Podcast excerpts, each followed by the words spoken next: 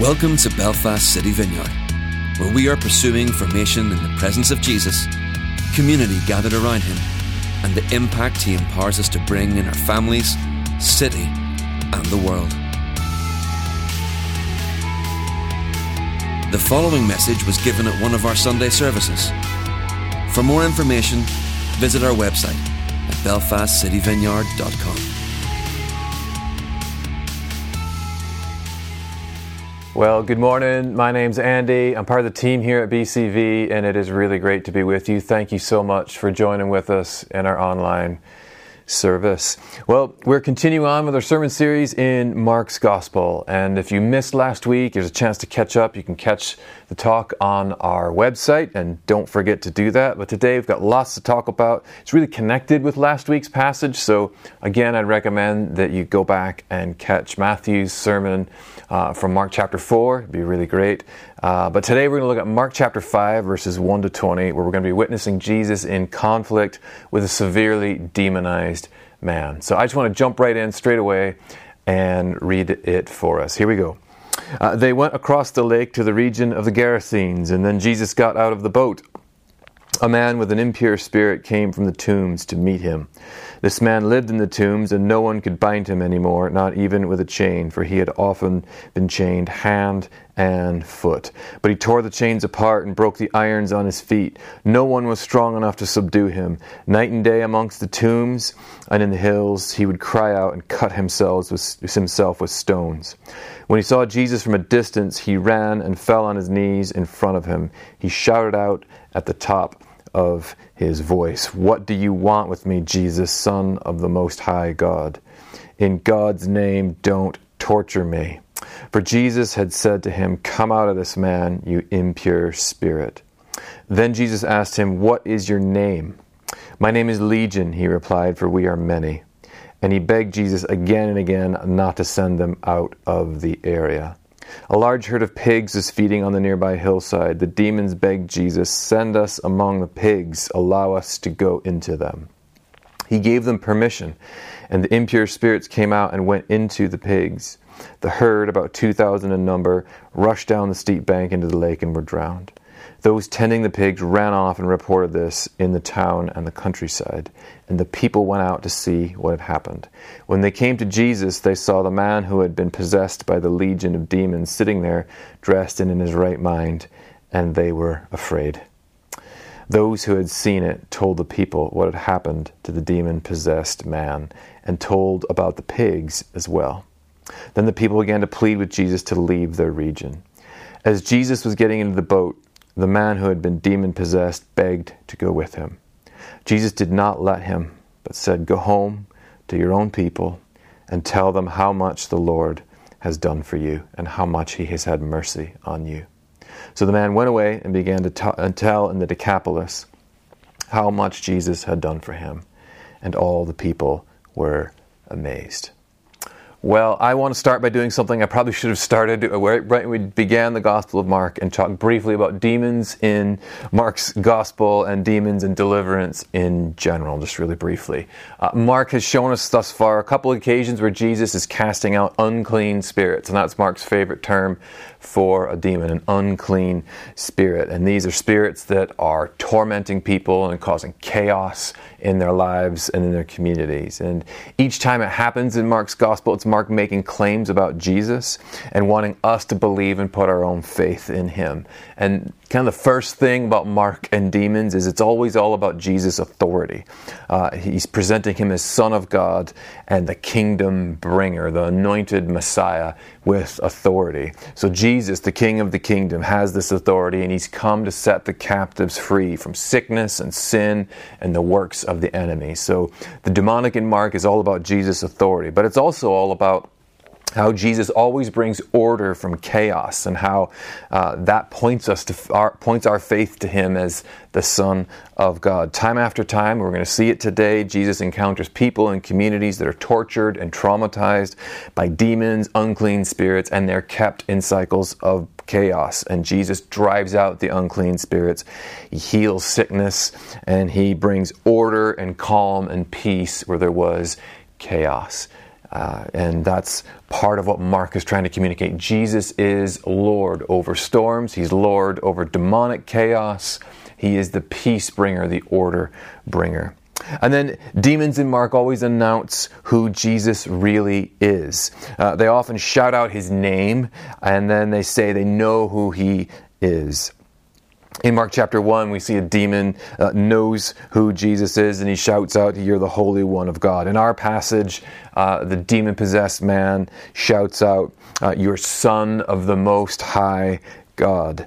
Uh, and uh, this theme in Mark that we've been experiencing and journeying and thinking a lot about is who is Jesus? And Mark constructs his whole gospel around that theme who is Jesus? And we've seen how the religious leaders and the disciples around Jesus, they don't get it thus far. They don't really understand who Jesus is. Uh, but we see demons and like the least likely people throughout Mark's gospel ending up speaking out who Jesus is. So it's like a big theme, and Mark wants us to know who Jesus is. So in Mark chapter 1, you know, verse 1 is the very first verse of the gospel, the statement Mark makes about Jesus. He declares him to be Jesus, the anointed one, or the Messiah, the Son of God. And then as Mark's gospel builds, it's he offers clues pointing to who Jesus is, including demons shouting out who he is and things like that. And it builds towards the midpoint of the gospel. Chapter 8 verse 29 where Jesus asks his disciples, "Who do you say that I am?" And Peter confesses him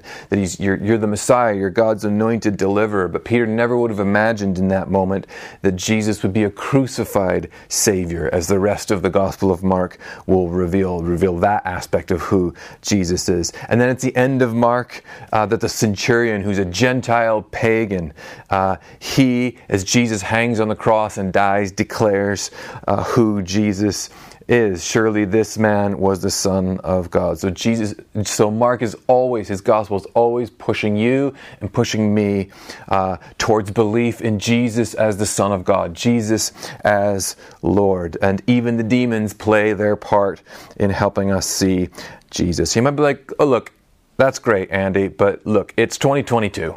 And uh, are you seriously asking me to believe in demons? Do you seriously believe that, like, this is a reality? Like, come on, these things can't be real. Well, here's just a few brief thoughts. Don't have time to unpack this in detail. Someday we will. But a few brief thoughts. First thought is why not? Why not? Um, I could understand that we would be like, look, demons can't possibly be real if we don't believe that God is real. Like, that makes logical sense, right? But if we do believe in a personal, loving, creator, good God, why wouldn't we also have room for personal, destructive, tormenting, chaotic evil? Uh, there's a pastor in New York City that I uh, just really respect a lot. His name is Tim Keller. He's really helpful here. He says, It is illogical and it is irrational to believe uh, personal supernatural good could exist, but therefore personal supernatural evil couldn't. If personal supernatural good could exist, why in the world could personal supernatural evil not exist? Why wouldn't it? You might be like, well, okay, Andy, fine. But, you know, the Bible are like primitive documents written to an ancient people uh, who just didn't have our superior knowledge or technology or wisdom. You know, we know things about the world that they couldn't have possibly known about the world. And so things that they called demons were probably like what we would call mental illness or just, they're just sickness. And they just didn't know. And it's superstitious, you know, primitive world. So they called them demons. Well, um, listen, it, actually, the Bible has quite a sophisticated world view on many different things. And uh, we like to think we're superior to the ancient world, but oftentimes that dissolves into complete arrogance. And it's totally true that uh, in, in the, in, the, days of Jesus, they would have absolutely no idea like what an MRI scanner would be or something like that, uh, and lots of other things. Uh, but the biblical authors knew how to distinguish, distinguish illness from a demon.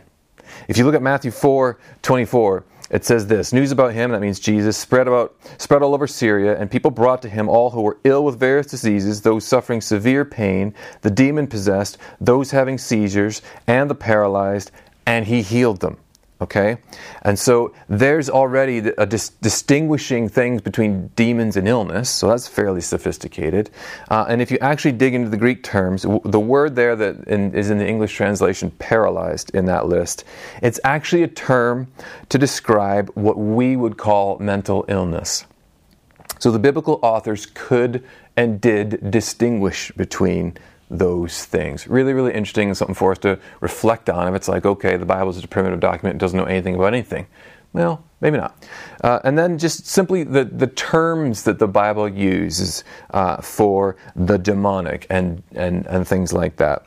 Uh, you know, in our world, when we think demons, we think Hollywood and horror and, and, and, stuff like that. And we think of demonic possession, like being completely controlled by the devil and stuff like that. Well, in the Greek terms, you know, th- where we would say someone is demonized, the Bible would say someone is demonized, it means more oppression and influence or like gradation of influence. It doesn't mean total.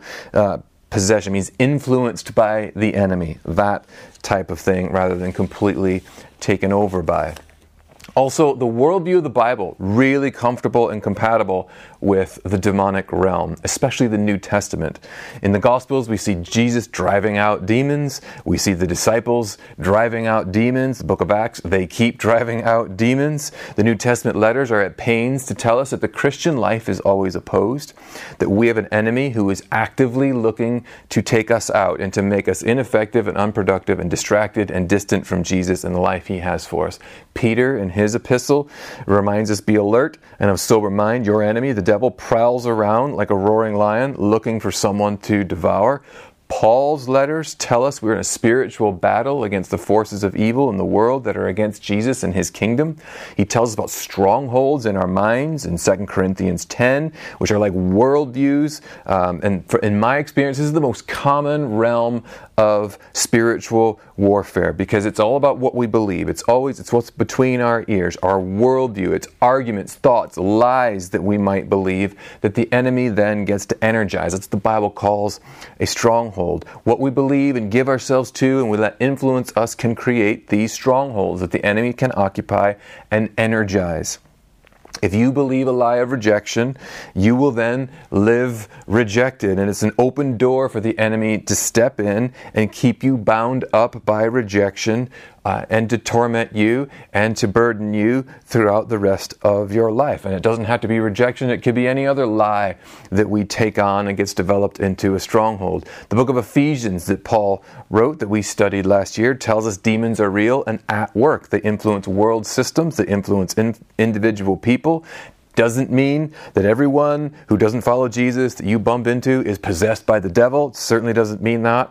Uh, but maybe you have encountered uh, situations where you just felt like you were in the presence of someone who has been formed by evil, like they've given themselves to evil, and that is now manifest in their life in a way that is currently unexplainable. Uh, maybe you've witnessed events of such cruelty and hatred and wickedness that it goes beyond, you know, people can be mean sometimes, and we shouldn't do that. There's like an energy, there's like a, a depth to the darkness that someone had uncontrollable behavior. Uh, maybe you've had seasons where you personally felt under attack, even oppressed by darkness, like darkness was pressing in on you. Maybe you've had moments where you wanted to resist uh, patterns in your life, but you felt like, I cannot stop doing this thing. Other times we encounter evil that feels systemic and entrenched in society. Things like sectarianism, things like racism, like cycles of brokenness and poverty that just seemed entrenched and like energized and cannot be pushed back. Well, the climate we live in is not neutral. That's what the New Testament would say to us. There are forces and systems and powers that are working towards chaos in the world and are looking to undermine and oppose the church and us. Not everything is a demon aligned against us. Mental health challenges are most often mental health challenges. Physical illness is most often simply physical illness. Uh, life is also just plain hard. And it doesn't mean there's a demon there. You know, if you get a flat tire this afternoon, it's probably not a demon. It's just life is hard and hard things happen to us and we need to persevere. But it's also naive to think that we do not have an enemy who seeks to take us out of faith in Jesus and sow chaos in our lives and in the church and in the world. And that tells me something. You know, we, we talk a lot about formation, spiritual formation. Who are we becoming here? So it's time to take this incredibly seriously. I know because people like to ask me, like, do demons just jump on you or something like that? Well, most often it's all about formation and what we're giving ourselves to and allowing to form and shape us. What are we taking into our lives willingly? What are we allowing in? What are we around? What are we marinating in? What are we thinking about, believing in? What is forming us? And why do we think these things will have no effect on us? Whatever we allow to will control our narrative.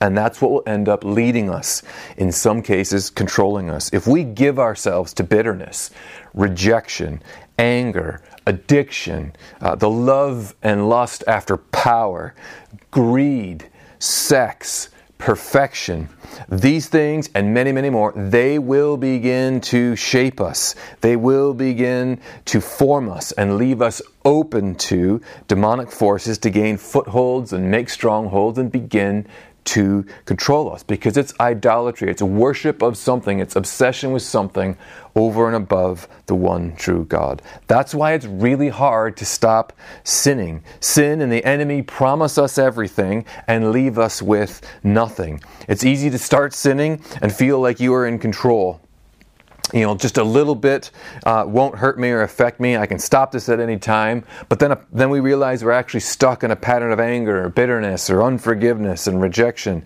You know, a little bit of those kind of things to indulge in my life, it's no big deal. But over time, it ensnares us and it ends up forming us and it ends up dehumanizing us and it ends up controlling us. And at the start, it promises us everything and required nothing. And in the end, it requires everything and gives us nothing. It wrecks our lives. And if we pursue Jesus, He sets us free and He shapes and forms us, and we get to step into true freedom. The world says true freedom is do whatever you want. Be your own God, do whatever you want, whenever you want. That's true freedom. But that is a great way to end up enslaved to our disordered desires. Okay? Actual freedom looks like submission to Jesus, to become alive and well in His kingdom, to be controlled by Him and His gracious love and mercy and His Spirit that He places upon us and in us. That's why the Bible talks about the fruit of the Spirit. Uh, evil spirits always deface life and cause chaos, destruction, and death. Jesus always brings freedom, order, and peace to the chaos of our lives.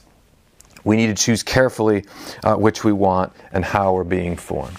And then there's the last little thing I would say on why I believe that this actually happens today and is real today as my own personal testimony. I've experienced uh, oppression uh, from the enemy personally. And I would just say, you want to think, see if any of this is real? Try and step out in your calling in Jesus' name. And you'll, feel, you'll experience the headwind and the friction that the enemy brings to keep us ineffective and unproductive. Uh, uh I've seen strongholds demolished in my own life, and I've helped other people do the same. I've seen demons flee. I've even seen someone uh, who we were ministering to in a deliverance session exhibit supernatural strength, a bit like we were see, we will see in this passage today.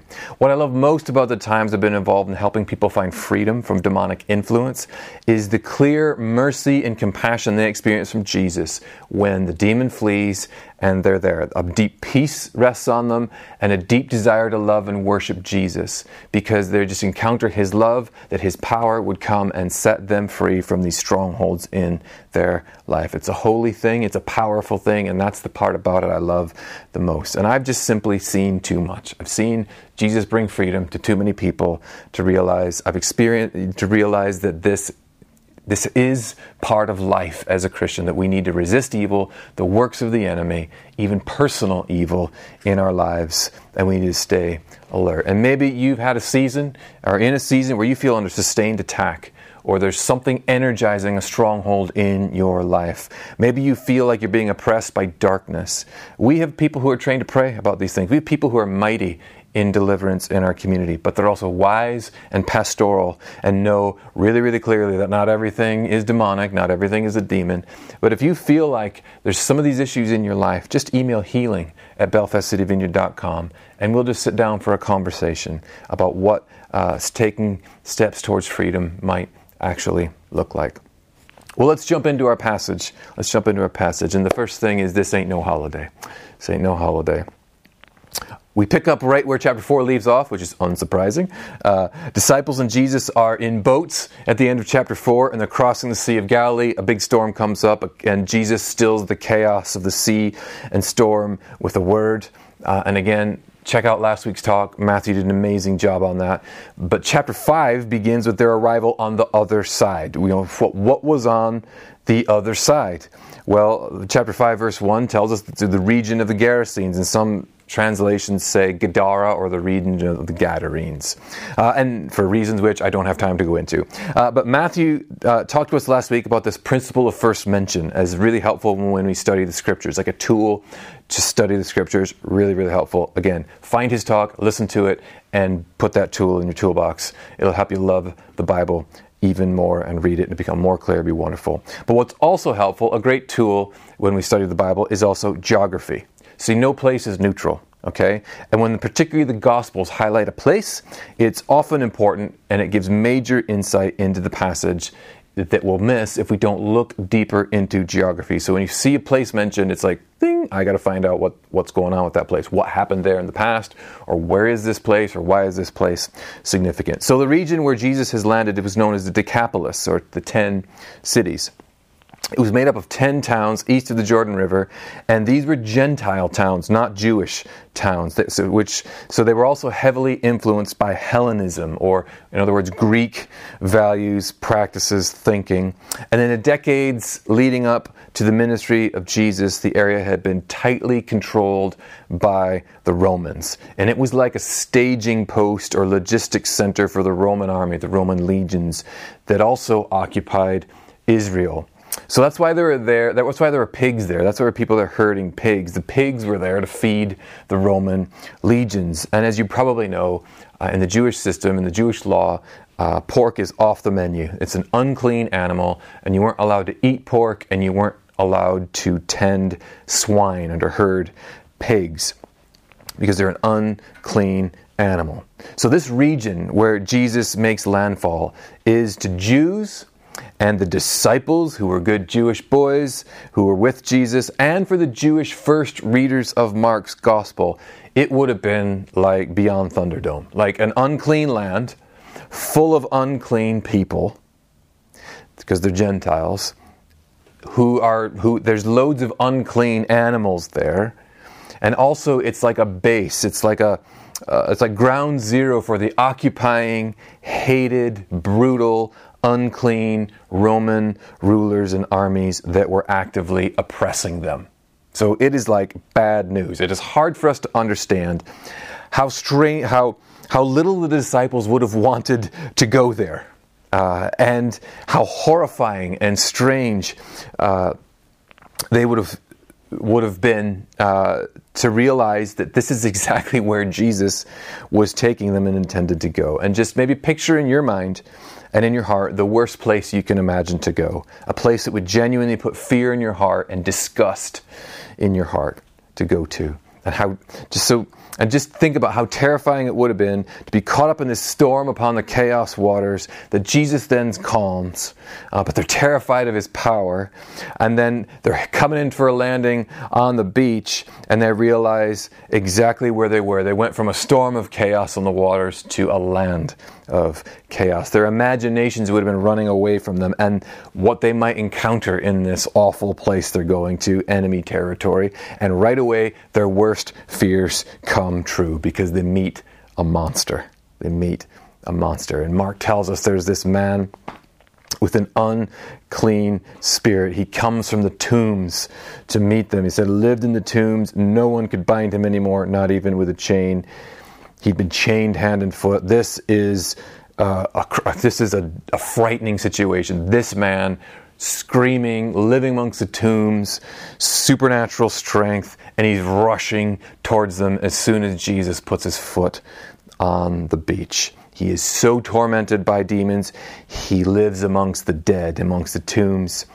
and uh, he's cutting himself and screaming day and night. Of course, uh, the demonic makes him unclean, but contact with the dead in the tombs renders you unclean in a Jewish system, and he's just infested with unclean spirits. And evil spirits, unclean spirits, they always deface life, they always cause chaos, they always cause destruction and lead people to death and away from Jesus. So it is a living nightmare rushing towards the disciples. Verse 6 says, When the man saw Jesus, he rushes towards him. Uh, so just picture it. You survive a storm, you land in a horrible place, Jesus steps onto the land, and here comes the screaming, demon possessed man, strong enough to break iron chains. He's as chaotic and as dangerous as the storm was on the sea. So, why has Jesus gone here, and what on earth is happening? Well, it's this unclean place. It is outside of Israel. It is full of darkness, really, honestly, enemy territory. And Mark is trying to tell us that Jesus is here to take ground possessed by the enemy. And he's declaring that no place, no region, no person is off limits to him and his kingdom. And that God's rule and God's reign will be declared in Jesus far and wide to every tribe, tongue, and nation, and nothing is going to put him off from his mission. No storm, no fear in his own followers, no craft or power of the enemy, no demon, no uncleanliness in people and region. Nothing will put him off. Nothing frightens him. Nothing will prevent Jesus from having what he wants and who he wants. Nothing, including our own brokenness, our own failure, our own sin shame, our own uncleanness. You know, many of us feel like a failure all the time when it comes to our faith. We feel too bad, too broken to really know Jesus. If he or other people really knew who, who I was or what I would like, he wouldn't want me near. And so we keep ourselves at a distance. So, in this passage, I want you to think about this really, really carefully. If Jesus intentionally goes to enemy territory to call followers, and his first follower is the most unclean, demon possessed person imaginable, perhaps he is unafraid of our sin, of our shortcomings, of our own brokenness, and perhaps he wants us and welcomes us and loves us and wants us near him. Also important to think about for a moment is where are we? Are we following Jesus towards what we regard as enemy territory? Where in the city would you regard as enemy territory, a place not to go? Are we following Jesus towards the least likely person? Are we following Jesus into sketchy situations? Are we following Jesus to the margins, the place that nice people don't go, but the Savior goes?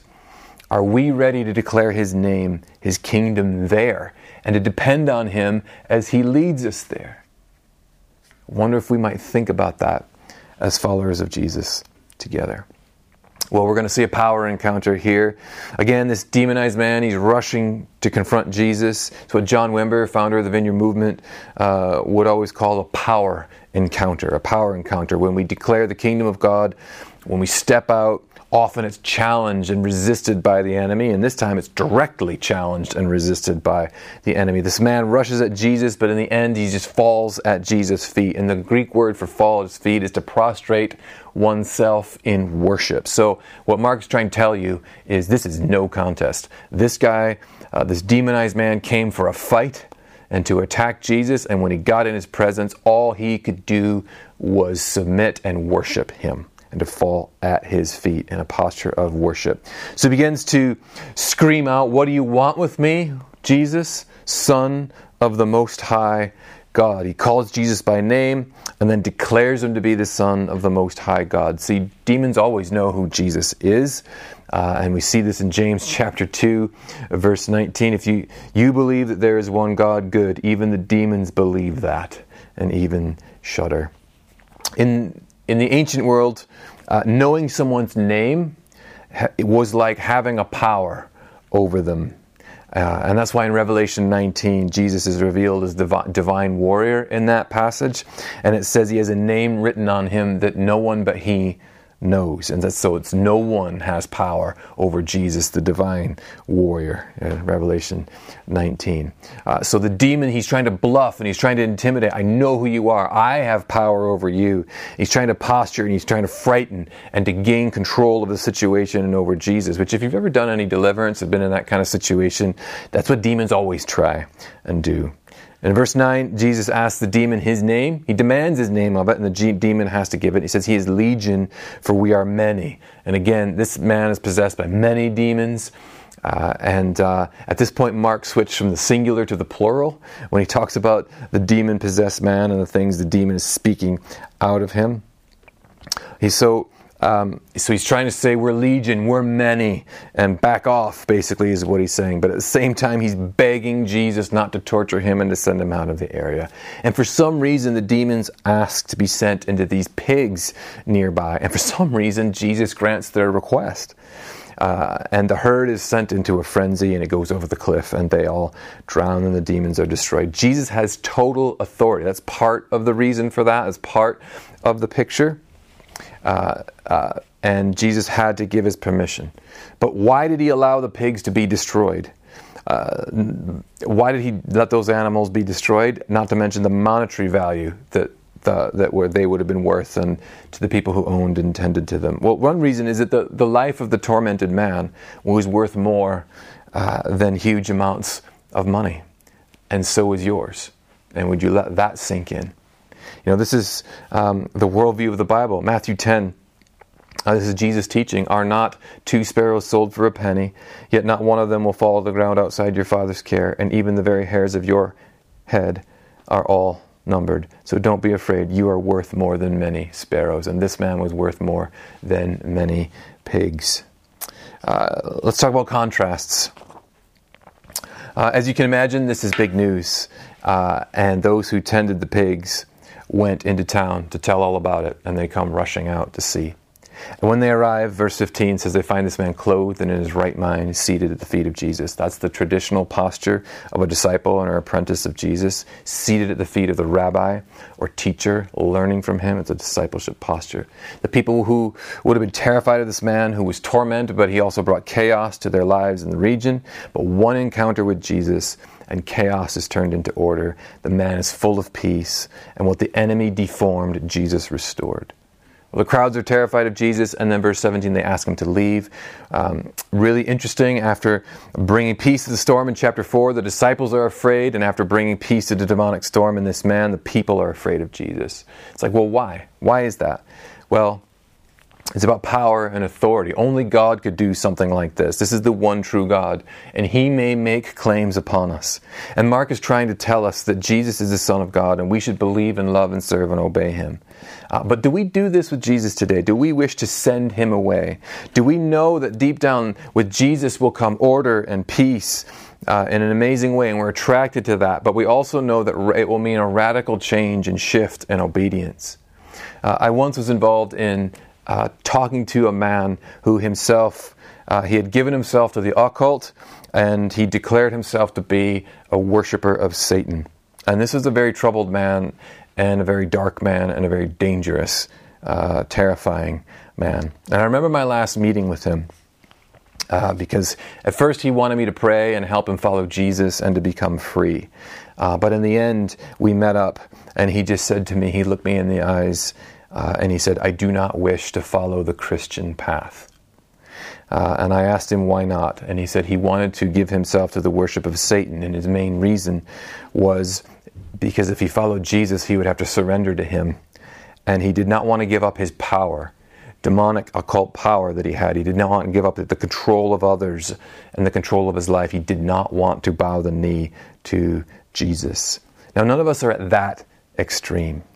But we know what it's like to resist Jesus, to not obey, to delay stepping out into our leadership calling, our destiny, to not do what He's asking of us to do. And is there anywhere where we are delaying or running from or resisting what Jesus is asking us to do? And I'm not saying you're demonized if that's you, but we, we know what it's like to say, Jesus, not this area of my life. Is it a relationship? Is it stepping out in ministry and our calling? Is it to do with your uh, your effort, your finances? Is it an area of forgiveness or unforgiveness in your life?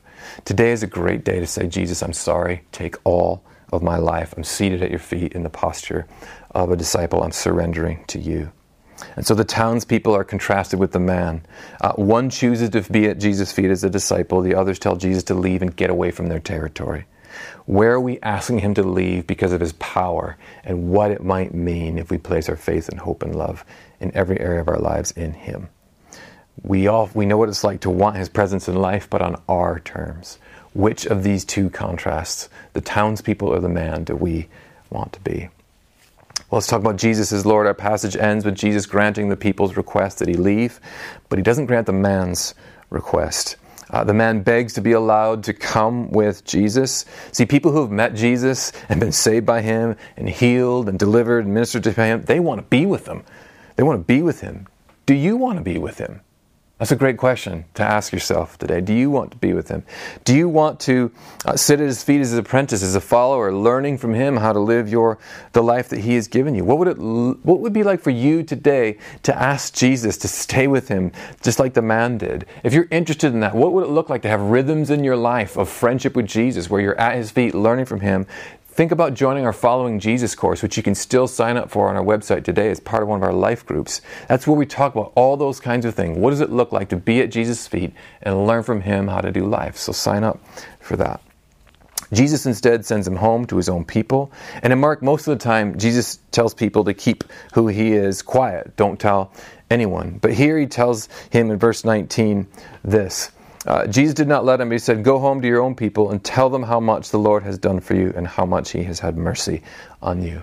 I personally find that some of the most moving language in the entire New Testament. He commissions him as the first missionary, a Gentile to the Gentiles, proclaim Jesus as Lord and God. He's sent out, but he's sent back home.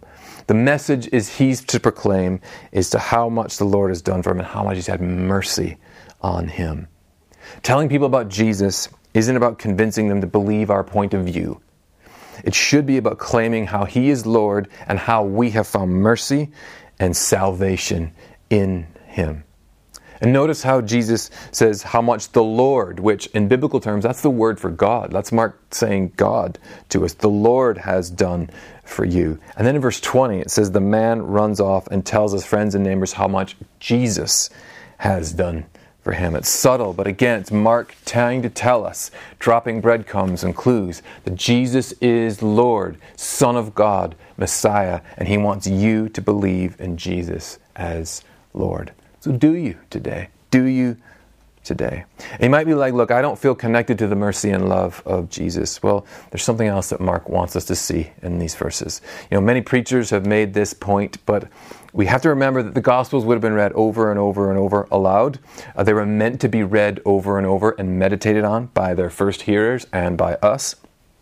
And the Spirit of God speaking to us through that process of repetition and reading and taking them into our lives. And so when we do that, we notice things. And reading Mark over and over, you will know how the story ends, right? Which ends with Jesus on the cross. And so Mark is trying to tell us something. Mark is trying to get us to think about how very, very soon in this gospel, Jesus is going to be trading places with the demonized man. Very soon, it's going to be Jesus stripped naked. Very soon, it's going to be Jesus bleeding from cuts and wounds. Very soon, it's going to be Jesus crying out amongst the people. Jesus will be crying out, Father, forgive them, for they know not what they do, as his nails are pounded into his hands. Very soon, it's going to be Jesus driven amongst the tombs, into the tomb. He's going to trade places with this man, and he traded places with you, he traded places with me. He took onto himself the evil and the injustice and the sin and the brokenness of the world including yours and including mine, so we could be free and living in and living for Him instead of enslaved by the enemy and the effects of our own disordered loves that drive us away from God and towards ourselves and other things as our gods. Mark wants us to see that. He wants us to see that death, sin, the devil, and the grave could not hold Jesus down. He wants us to know that He's risen and ruling and reigning, and He invites us to come and worship at His feet, surrender to Him, follow Him, and serve Him. Knowing that our debt is paid, our freedom is secure in Jesus, forgiveness and grace from heaven, and mercy is poured out upon us. Our adoption in the family of the kingdom of God is sure and certain, and our own resurrection is guaranteed by His resurrection. That's how He wants us to face life. And just like the man, we are also sent as well to our homes and our streets, to our workplace, to North Belfast, to every part of Belfast and this island and beyond, to proclaim His goodness and His mercy and His resurrection, life and freedom with all of our might and with everything we do. And just like Jesus, we are sent not just to speak words, but to bring order to the chaos of the world and its systems and its ways, one life at a time. And just like this man represents, no one is too far from Jesus. No place is off limits to the kingdom of God. No pandemic, no demon will ultimately be able to stand against the risen and coming King Jesus. Will we respond today? Will we join him as he seeks and saves those who are far off, those who didn't even know they needed or wanted him, those places that are avoided, uh, called God forsaken in our minds and in our world? And will we, in Jesus' name, bring order to chaos, resist the works of the enemy, announce and demonstrate the kingdom in Jesus' name as we surrender to him and rejoice in his mercy shown to us? I want to pray for us. Lord, would you call us to follow Jesus and sit at his feet? I pray for those who right now they want more of Jesus. They want to be at his feet as his disciple. I also pray for those of us we would describe our life as chaos. Lord Jesus, come and bring order to the chaos of our lives. Would you fill us with faith that none of us are too far from Jesus? And if you want to begin following Jesus, uh, just pray along with me. Lord Jesus, I give you the disorder and chaos and sin and shame and brokenness in my life. I want to follow you as Lord. I want to serve you. I want to know you only part of your family. I confess my sin and ask you to forgive me and to occupy my life. I want to be your follower. If you prayed that and you want to begin to follow Jesus for the first time or recommit your life to that, email pastoral at belfastcityvineyard.com. We would love to connect with you. Others of you just felt strongly that the Lord is, you're worried about your children or people in your family. And you need to take faith and courage in this moment and continue to pray because there was, there's no one too far from Jesus. And he often goes into what we think is enemy territory and uninterested or hostile people, and he plucks them out and he saves them.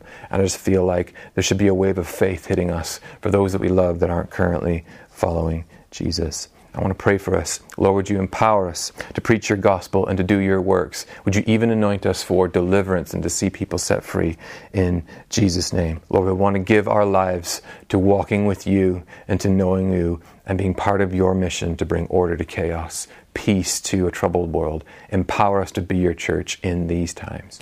In Jesus' name, amen. Thanks for listening to this message. For all the latest information about what's happening in the life of our church, or if you have any questions or comments, head over to belfastcityvineyard.com.